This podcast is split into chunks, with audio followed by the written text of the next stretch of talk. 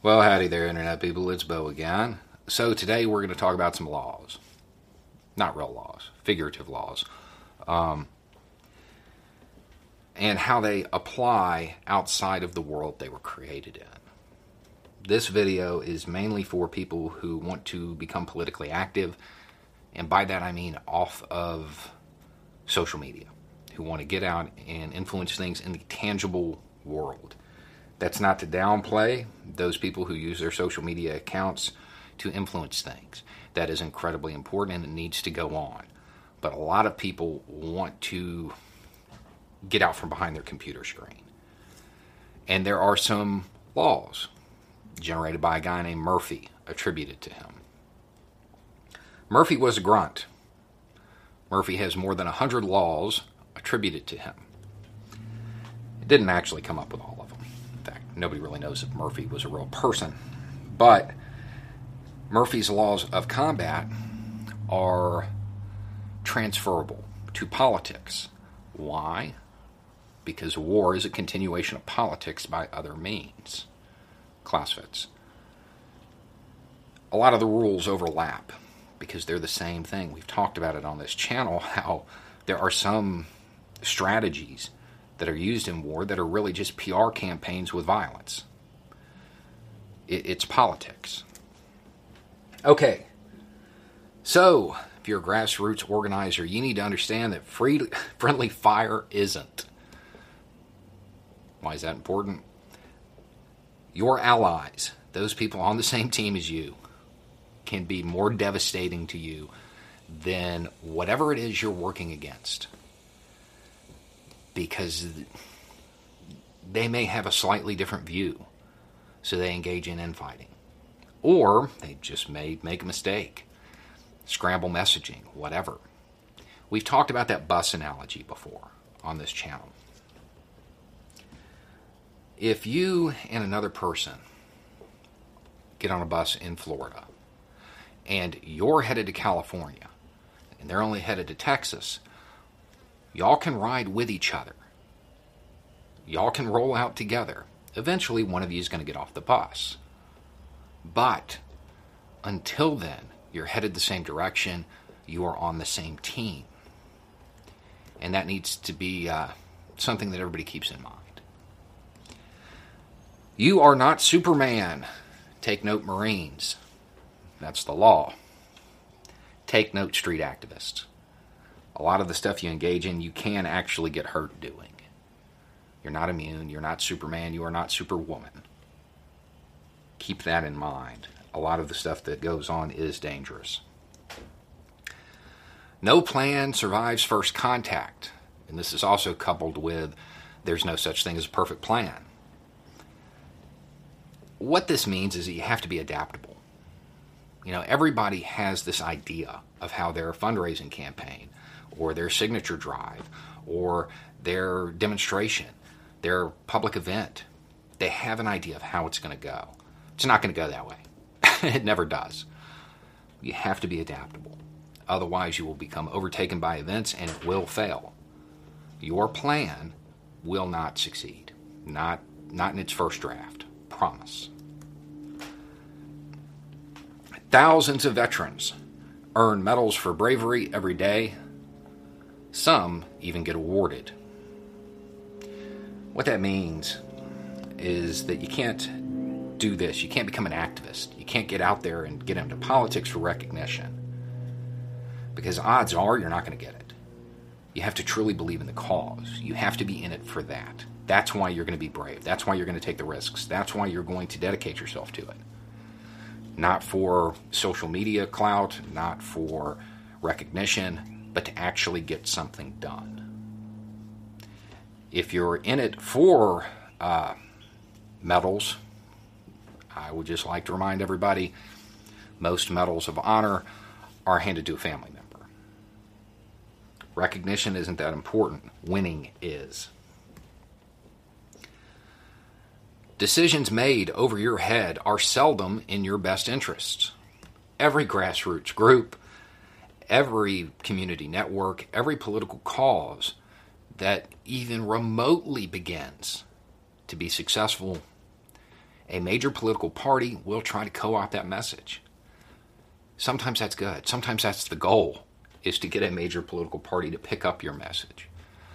But what you have to remember is those who are over your head, those that outrank you, those that are part of those political machines, most of them are not in it for the cause.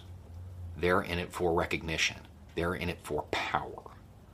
Which means when they get behind closed doors, they don't really care about you. You become a chip. And they will cash you in whenever it suits them. This is important for people to understand because if you understand this, you are less likely to succumb to uh, partisan politics and thinking that one side of the aisle or the other is your friend. Most aren't on either side. Established roads are always mined. Established roads are always mined. Fact. In politics, what's, what this means is that you can't do it the same way. If you're out there in the community, you can't use the tactics that have been used before. And people try to encourage you to do that. Ignore them. Well, they could do it the way Martin Luther King did. No, they can't. The establishment's already seen that. They've got defenses against it. They have checkpoints up. You have to do it differently if you want to be effective. You can follow the same general idea, but you can't use that same road. It will not work. You'll walk into an ambush.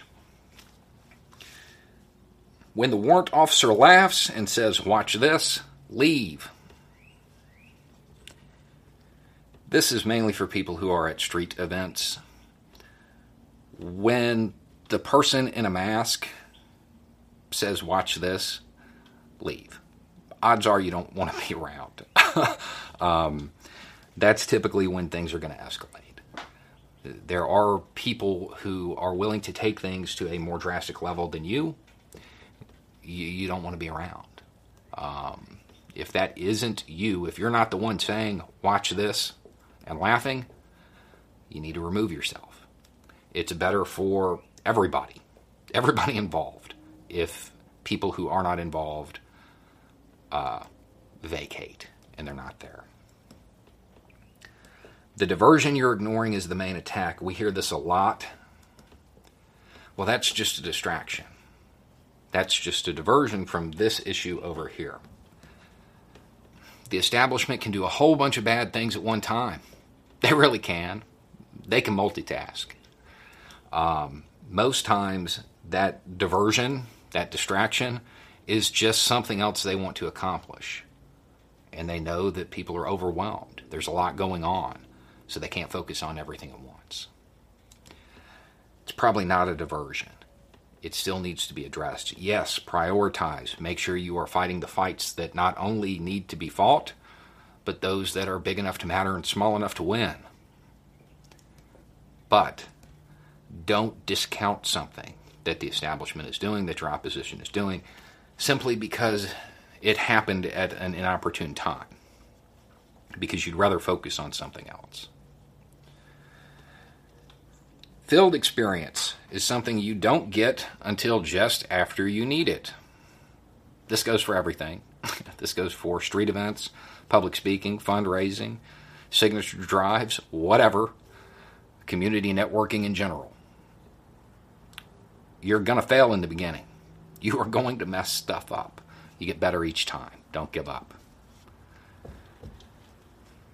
Every command that can be misunderstood will be misunderstood. In the political world, this really applies to slogans. Um, if your slogan isn't clear, if your talking points aren't clear, people will misunderstand them because they want to. It's something you need to be aware of, not necessarily avoid. You know, everybody in the country knows, really knows what Black Lives Matter means. It, it, there, there, there's no real debate over that. Nobody's confused over it. They just pretend like they are. They're misunderstanding it on purpose. I would suggest that in some cases that's okay. I would suggest in that case, it's been incredibly beneficial because it keeps people talking about it and discussing it and debating it. And many activities, when you're talking about politics out in the real world, grassroots stuff, community stuff, getting attention is the main thing. Keeping the conversation going is the main thing. Um, so I don't know that you would want a super clear slogan all the time, but you want one that can be easily explained. Success occurs when nobody is watching. Failure occurs in front of the general. In politics, failure occurs on prime time. If you're setting up rallies and you have a hundred days of rallies where everything went fine, everything was peaceful, everything was great, there were no issues whatsoever, and you have one that gets out of hand, which one makes the news? Your failures will be broadcast. Accept it. Accept it and learn from them. Don't get mad because even when there's a failure, it's getting media attention. Even a failure helps keep that conversation going. And in a lot of cases, that's really the goal. Professional soldiers are predictable, but the world is full of amateurs one that is incredibly important in, in both in both settings. When you are dealing with professional people, you can predict them. You got a pretty good idea of what they're going to do because they're trained. Um, when you're dealing with amateurs, you have no clue what they're going to do. And this goes a whole bunch of different ways. One, you need to be aware of it so you can uh, you can embrace it at times if you have a plan and you're, you're, it's just not getting any traction, and somebody who knows nothing about this, who just showed up, is like, hey, why don't we try this? And it completely doesn't make sense. It's unexpected. It just it seems ignorant. Odds are that's going to work because the other side isn't expecting it. You also need to be prepared for the time when everything's going great and one of the people who just started, you know, getting out there and just became politically active talks to the media and says something that can discredit your whole movement. Professional soldiers are predictable, but the world is full of amateurs. The last one, the one that is most important, cavalry's not coming. It's just you. If you're going to get out there and engage in community building, grassroots stuff, you're on your own. Odds are, despite internet rumors, nobody's coming to fund you. Nobody's going to write you a big check or rent you buses. It's just you. And you've got to figure it out. So we're going to take a quick break and uh, come back and we're going to give a give an idea of how all of this can be exploited. How these laws, you can turn this to your favor. Okay, so you got a good idea about the laws now, processed that. You can't do it alone. You need a community network, you need a team. People talk about this, ask about it. It's you and your friends that just make the overt commitment to making your community better. That's it. That's your only goal. Don't organize for any other reason in the beginning. Just to make your community better and to help each other out. When one of you needs something, the other one is going to help. And you make it a commitment. You make it you make it formalized beyond just your normal friendship. And you start there. It'll grow. There will be more people that want to get in on this as you go. But if you do that and you get that community network put together, a lot of these problems you don't have to worry about anymore. The bus analogy, friendly fire, you're all on the same team and you know it. You're going to work together. You don't have people trying to escalate things and get past what you're willing to do. You're adaptable because you have a whole bunch of different people with different skill sets. You have experience in different areas. All of the problems that get raised by these laws are solved with a good team with a good group of people, a good network. And then it becomes easy because it is the it's the idea that it's you guys, it's your group, it's your team against the world. You will have each other's back. A a an esprit de corps will form. You will become a unit, and you will be a whole lot more effective. You can't do all of this on your own. You need a group. If you want to get out there, you want to make real change, you cannot do it alone. And the first step to having a team to back you up is building that team. Anyway, it's just a thought. Y'all have a good night.